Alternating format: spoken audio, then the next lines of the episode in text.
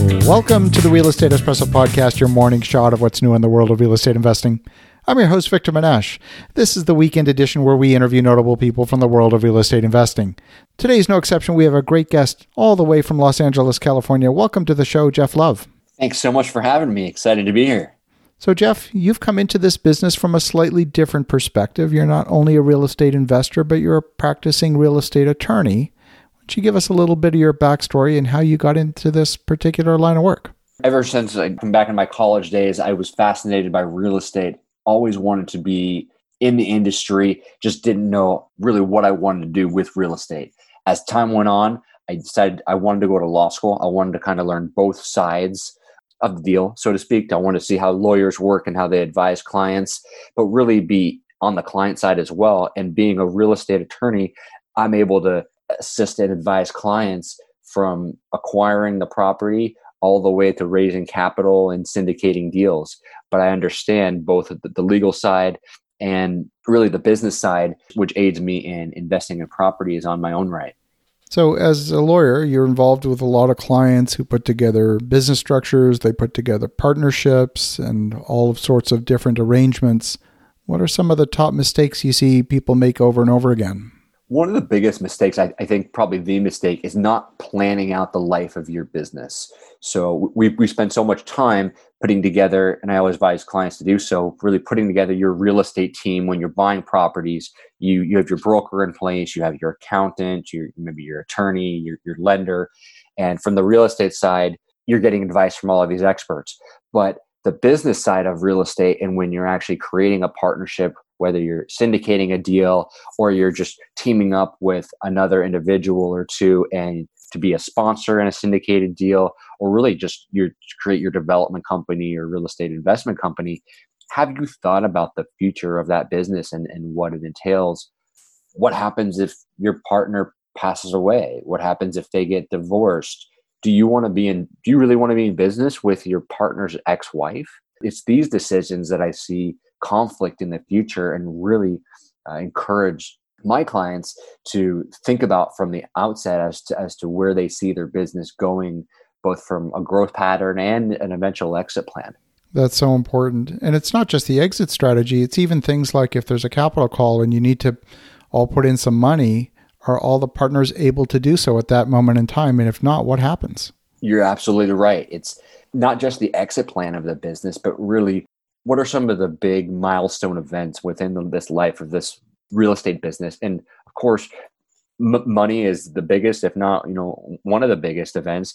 And what happens in the future, as you said, if one partner has the money to support this capital call and an- another doesn't.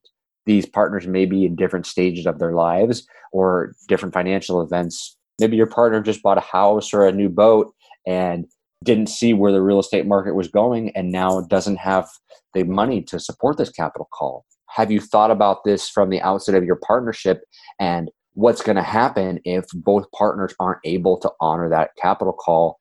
Do your does your equity in the business get revised? So maybe you're no longer 50-50 partners but you're 60-40 does one partner have the ability to make a loan on behalf of the other partner?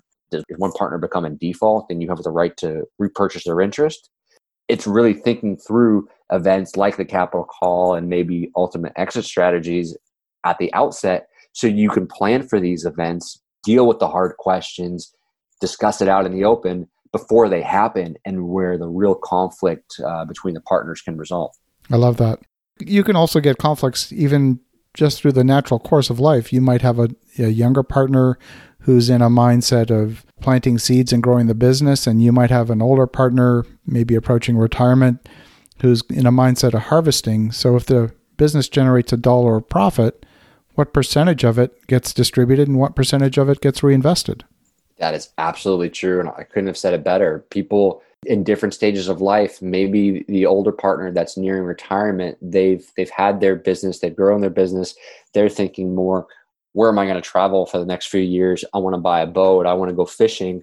So they are more of the mindset, maybe not today, but in, in five years, I want to be kind of winding down. I don't really want to be starting a, a, a, big new development or start syndicating deals that have a 10 year time frame. I, I want to watch the, the lifespan of these projects. where maybe the younger partner is thinking, I want to put that full dollar back into the business. I want to grow it. I want this million dollar company to become a hundred million dollar company. And I'm of that different mindset of growing. Well, my older partner is kind of on a, a leveling path and sort of winding down. So it's thinking about the lifespan of the business as well as the other items we've talked about and making sure that both partners or multiple partners we're all on generally the same page as to where the business is headed over what horizon and w- what are our ability to wind down if one partner wants to exit while the other doesn't? What is that going to look like? Well before you even sit down with the lawyers and figure out what these agreements are going to look like what kind of guidance would you give potential partners on how to even have the conversation how to structure their thinking and get this all on paper that ultimately the lawyers can paper up. You know it, it's it's never an easy conversation st- starting into uh, a, a new really business arrangements. And you know I, I, often refer to them as business marriages because you're spending so much time with this partner and you're entering into a relationship with them. And we're talking about exits in the future which could be you know business divorce it's really thinking making sure you're both on the same page. So it's before you spend you know spend money on a lawyer and you know maybe unnecessary so at the very outset is thinking about what do you both want out of this business? So what's the horizon? What part of the real estate industry are we going to be in? Are we going to be developers? Are we developing property? Are we going to syndicate? Are we going to do any ancillary industries like construction? Kind of really get a handle on what our real estate business is and what where our strengths and weaknesses are. When once you have that in, in play, it's it's a little bit easier to think about. Okay, now longer term, do we see this growing for 10, 20 years, five years? And at that point in time, what's our exit strategy? We're going to sell the business partner A, you want to retire, I'm partner B, I want to stay. So now that we have kind of the, the general high level idea of what our business is going to be, now we can kind of sit down and say, okay, let's deal with some of these other smaller points like capital calls. Let's think about what happens if someone were to get divorced or someone were to die or decide they don't they want to exit prematurely. How are we going to handle that? And once you really have the business points and you've discussed those and you're on the same page, have a meeting of the mind, so to speak, now we can put it down on paper or bring it to our attorney who can actually take that and churn it into this partnership agreement or operating agreement and really document what the two of you have discussed and agreed to. I love that. I love that. Now, you're based in Southern California, and often the mention of California to real estate investors is enough to make them run for the hills or jump in the Pacific. What have you seen as part of the changing landscape of regulations that has people so scared these days? As you said, Cal- California's been a difficult market. We have, I mean, some of the lowest cap rates on properties in the country, especially multifamily. And it's, as of January 1st of this year, it is getting more difficult. California is one of a few states now that has essentially passed uh, statewide rent control, which in, in our states are you know, not only are rental increases fixed, but we have essentially no fault evictions, which means we can't get rid of tenants unless they have breached their lease or done something wrong. So even if I have clients or investors see this great multifamily deal and that you know the units were dramatically under market and I can come in there and I I, I know I can raise these rents, a little bit of work here and there. Well, take a step back, guys. We can't do that anymore because now there's no fault evictions. Those tenants are, are there to stay. Luckily, there are some exceptions to the, the, the new law, and we're still kind of seeing where, where those will lead. But it's a big kind of a new wild west out here with the rent control and seeing what that's going to do to the, the asset class of multifamily within the state of California. I definitely see this spreading to other states. We're one of the earlier ones, but I don't think we're the last to do it. And not only that, I understand there's new regulations coming specifically around contractors and contractors potentially being deemed to be employees. Uh, I know a lot of multifamily projects hire contractors to do a variety of different things. Uh, we could wake up one day and all of a sudden they're full time employees on our books. Uh, what's the impact of that? You're right. Uh, you're talking about uh, Assembly Bill 5. And what that has done is it has made it, and there are many exceptions. So throw that out there first. There's real estate brokers, among other industries, that are exempt from the new law because of the, great lobbying efforts. But in general, generally speaking, it is going to be very difficult to have an independent contractor in California because of the way they've changed the new law and the exceptions that there are. So that that has a big impact on the real estate industry, construction. Whether you're having laborers come and you were you were treating them as, as independent contractors, if you're a business and you had a consultant that you know, maybe was an employee, but you were able to treat him as an independent contractor and keep things simple, those days are gone if you're not falling under one of these exceptions to the new law.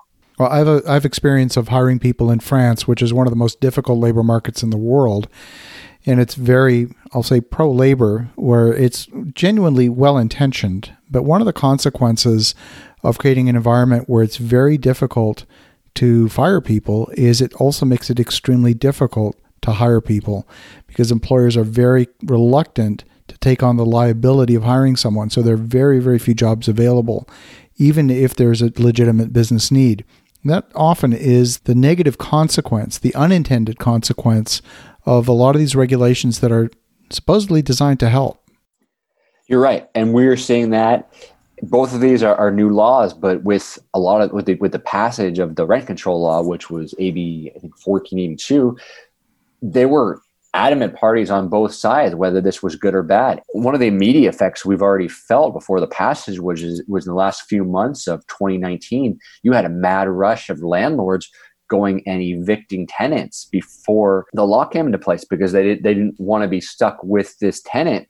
And that really had the adverse effect of what the, the proponents of the new rent control law wanted. They wanted to preserve this affordable housing, and instead it led to a lack of affordable housing, and they had tenants that where maybe a landlord would have waited a year or two to increase rent. Now they're evicting the tenant before the passage of the law, or now they're putting in yearly increases where they, they may have postponed that because they don't want to be for, forbidden from increasing the rent uh, in the future. So they're going to take every little increase as they can get it. Yeah, absolutely. Well, Jeff, if folks want to get in touch, if they want to learn a bit more, what's the best way? I'd be happy to. Uh, they can reach me at jlove at gibbsgiden.com or check out our website, www.gibbsgiden.com, which has my email and uh, telephone number as well. And that's Gibbs Giden spelled, how is it spelled? G I B B S, B as in boy, G I D E N, D as in David. www.gibbsgiden.com. Well, for the listeners at home, definitely take Jeff's advice to heart if you're putting together a partnership or if you're potentially looking at reevaluating a partnership. Definitely look at all of these elements, whether it's the divorce provisions, whether it's the equity provisions. Look at all of these different elements. Definitely reach out to Jeff at jlove at gibbsgiden.com. And in the meantime, have an awesome rest of your weekend. Go make some great things happen. I'll talk to you again tomorrow.